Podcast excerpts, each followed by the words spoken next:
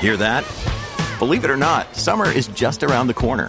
Luckily, Armor All, America's most trusted auto appearance brand, has what your car needs to get that perfect summer shine.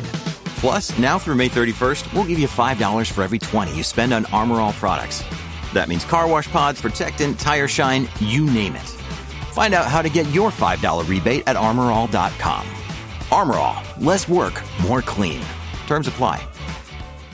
Good morning and happy weekend. This is Mary Mooney from the Oregonian, Oregon Live, and here's a quick look at some of our best stories to keep you informed, entertained, and enjoying Oregon this weekend. Gresham drivers are more likely to have a poor driving record than residents of any other city in Oregon, and the proportion of drivers with previous infractions is among the highest in the country. That's according to an analysis published this week by an insurance shopping website. According to the company's seven year analysis, Gresham drivers tallied the 13th worst driving record of any city in the country. That means almost 30% of Gresham drivers had a documented infraction between 2012 and today. Drive carefully, folks.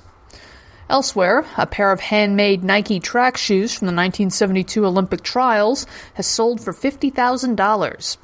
Dave Russell of Sacramento sold the rare kicks last month to a hotel chain in Eugene that is building a Nike themed property. Russell was 25 when he qualified for the trials in the marathon in Eugene, where the shoe and the Nike brand debuted that year.